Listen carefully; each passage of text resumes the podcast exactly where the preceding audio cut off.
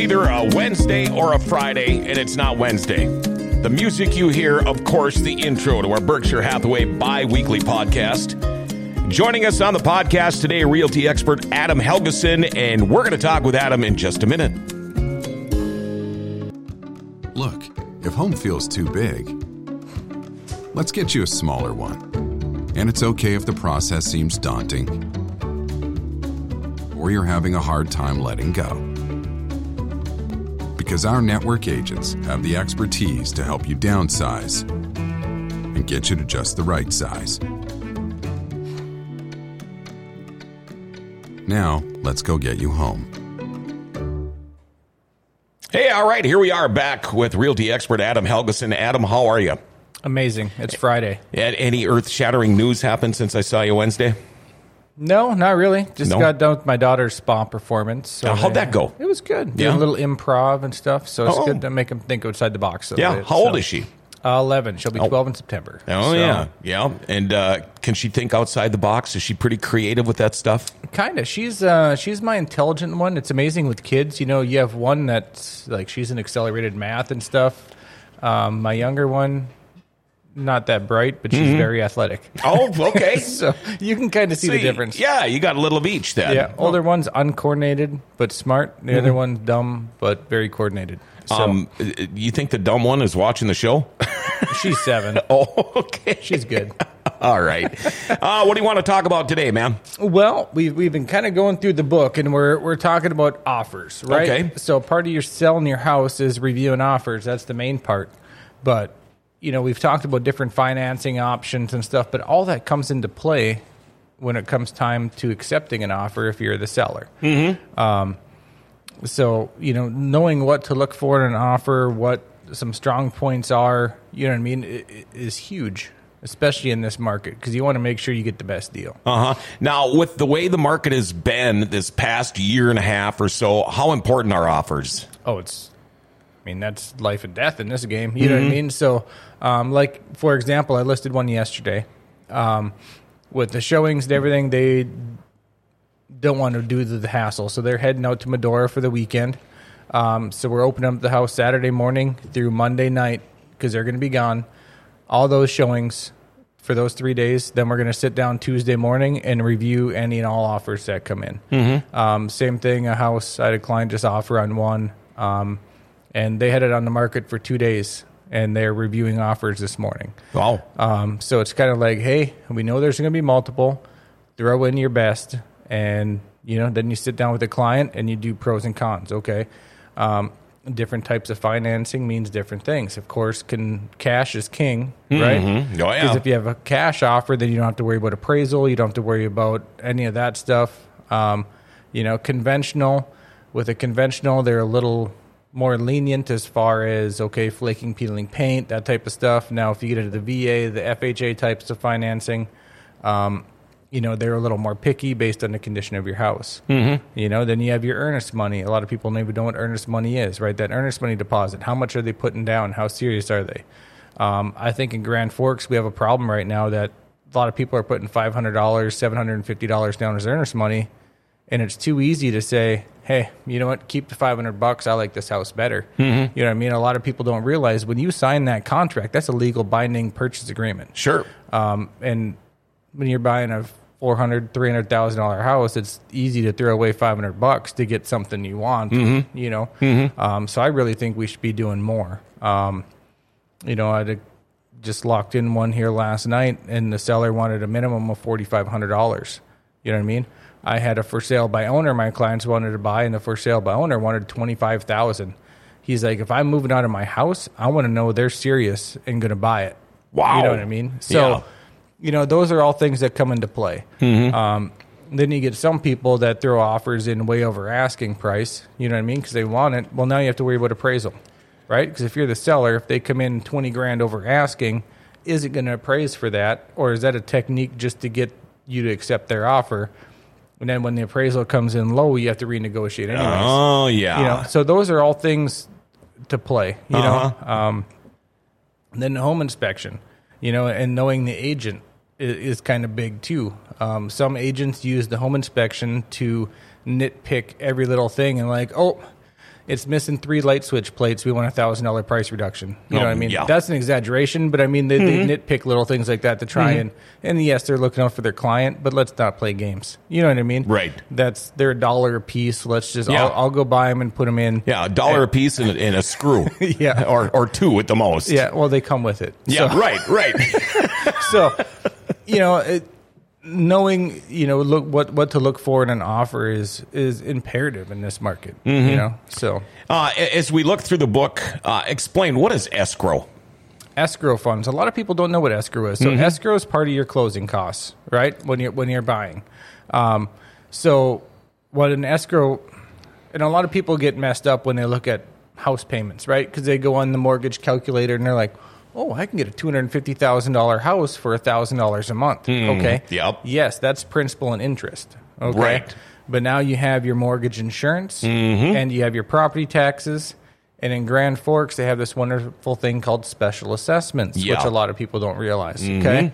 So your principal and interest may be $1000 but then you have to escrow money for all those things I just talked about, which can add anywhere from two hundred to you know six hundred dollars a month onto your payment. Yeah.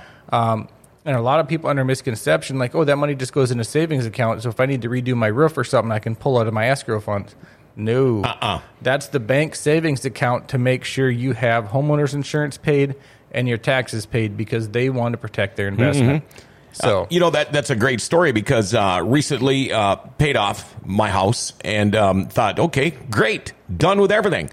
But then you realize, oh wait a minute, my property insurance or my property taxes were coming out of there. My house insurance was coming out of there. So now all of a sudden you don't have uh, a mortgage payment anymore, but you still got to figure out how to pay your taxes and your insurances. Yeah, once you pay off your mortgage, you got to keep keep up on that to make sure. Oh, wait, I owe back taxes, or you know, you never own your house. Mm-hmm, yeah. You know, well, you may own the structure, but you're always renting the land from the government. Yes. it's- yeah. Yeah. Uh, what about closing and closing costs? You know, those are different based on, um, you know, the buyer and seller. Um, with the low interest right now, and that's what comes into offers too. Is I see a lot of people they are um, trying to finance in their closing costs in the offer. Okay, so let's say that you're selling your house, John, right? And I submit you an offer. Let's do easy math of two hundred thousand, Okay, right? okay. with five grand towards closing. Okay. Ultimately, what I'm doing is I'm offering you one hundred ninety-five thousand for your house Okay. Yeah. Yeah. right? Even though it says 200, you're giving me $5,000 back to mm-hmm. pay my closing costs. I'm just financing those in. Sure. Right? So if you're smart about it and you have the funds, it is better to pay your own closing costs up front because now you're not paying whatever your interest rate is over 30 years on those closing Oh, costs. yeah. You know what I mean? Mm-hmm. Um, but with interest rates so low, people are like, you know, what's, Right. what's 2% of seven grand over 30 years? I'm Yeah. like, well, it, I mean, it adds up. It but, does. you know what I mean? What does it add an extra two dollars to your payment, or Sure, you know what I mean? yeah. Mm-hmm. Whatever. So a lot of people are doing that. Um, but then with the competitive market, now you're going over asking price, trying to finance. You know, let's say you want to do a you know three hundred thousand dollar house, seven grand in closings. Now you're going like three oh seven with seven grand to give them a full price offer. But now you got to look at appraisal. All right, now the appraiser sees that and goes, okay, is the house worth 307? You know what I mean? Or are they just Right. So I mean, there's lots of different factors to look at in an offer. You know, I thought I had learned a lot from you guys uh, over this past year, but I'm learning more every single night. Uh, what is a seller's estimated net sheet? Well, what we do is so let's say you're selling your house, and I actually have an app um, right through Grand Forks Abstract. I can put in, you know, the sales price, tax rate, you know what I mean? Mm-hmm. Um, what do you owe on your mortgage, and all the factors that go into play, and hit compute, and it shows all the fees that are going to come out, and then it gives you a nice big green number of what you're going to walk away with at closing. Okay. Um, so you can know up front, hey, if we accept this offer, you know, I mean, minus the fees and stuff, here's what you're looking to net. Because, I mean, ultimately, that's what people are, are, are looking for is, okay, I need to walk away with this after I pay my mortgage. Or, hell, some people are upside down in their house, so they're just happy to see a green number at closing instead of a red Right, number. right. You know what I mean? Yeah. Um, so, It- it- the way the market's been, has this been a year of multiple offers more than others? And how do you deal with that? you know, just go through pros and cons. You got to make people angry sometimes. Um, you know, I just listed one in North Fargo, and my clients actually went with an offer that was ten grand lower, hmm. but they didn't have a house to sell. Right, the other agent had a full price offer, but his clients had a house to sell, and the clients buying that one had a house to sell, and technically they were under contract. But that's a lot of domino effects because if the original buyer of this house messes up, it affects that house, which Yeah. affects this buyer, which affects my client. Right. You know, and they're like, we don't want to take that gamble. You know what I mean? Mm-hmm. So they actually took an offer a lot lower. You know what I mean? Just to Yeah. um, plus, it doesn't help that the agent with the full price offer was not very nice. okay. Yeah. Uh, you, so you talk about lower offers. What about low ball offers? How many of those do you get? And I'm sure you get quite a few. not a lot anymore. Oh, okay. You know, um, a couple years back, it was a little more prevalent. I had a client that would want to offer 40, 50 grand under asking price on every house. And I'm Mm-hmm. just like, really? you know what I mean?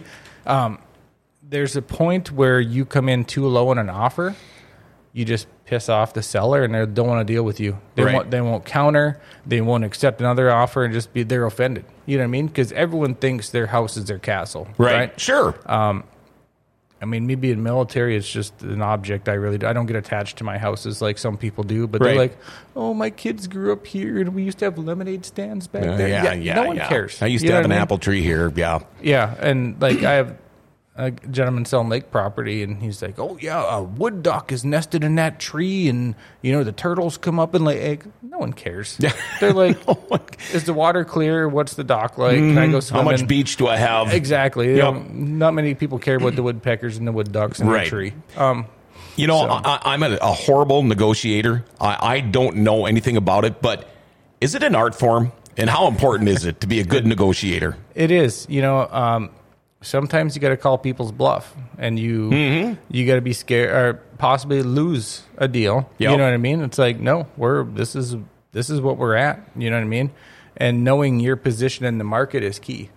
Um, you know, so it, it's a seller's market. So if a buyer's trying to strong arm you, no, Yeah. you know, go find another house. We can find another buyer quicker than you can find another house Right. you know so just knowing your position in, in the whole battle is, is definitely key Dang, Adam, you really are a realty expert, aren't you? i try I try. no use half-assing it might as well go full ass I like your attitude, buddy. Might as well go full ass. Any big plans for the weekend? i will be in bemidji i'm assistant coaching my daughter's softball team Oh. we, we got a tournament in bemidji so i'll be out there saturday and sunday Hey, So- good luck and have fun. oh yeah always Um, wow. I guess we'll see you whenever. yeah this one quick How do we get a hold of you? Uh, you can call me on my cell, 701 317 1750. Check out my website, homesbyhelgeson.com. I got a link on there where you can get your home valuation, um, or I can, you can download my own app that helps you with your search, or call any of us experts at 746 0303. Back to work right away after you leave here. Yes, I am booked solid. Booked solid. It's been nuts this whole week, so well, go out and sell a few houses, I'll try. win a few soccer games, and have a great weekend. Soccer. Or softball. Wow. What'd you say? Softball? Yeah. You think as a radio host, you'd actually listen to your guests. Hey, you'd think as a as a video podcast host, you'd know that. Yeah. Oh man, I'm sported out. Adam Helgeson, he's your realty expert at Berkshire Hathaway, and there you go, your Berkshire Hathaway biweekly podcast. You know what? If uh, you're looking to sell your home and you need a few things done to it. Get a hold of first Adam Helgeson and then get a hold of Executive Properties. These guys do all types of commercial and residential work. Whether you want your garage tweaked or some concrete poured or maybe new uh, trim and tile or cabinets, whatever, they do it all. Executive Properties. Call them 701 330 1273 or go to executiveproperties.org. And for Adam Helgeson and everybody at Berkshire Hathaway, this is or has been your Berkshire Hathaway bi weekly podcast. Have yourself a great weekend, everybody. Coming up on GFBS, got Captain Brad Durek talking about a catfish tournament. See you later.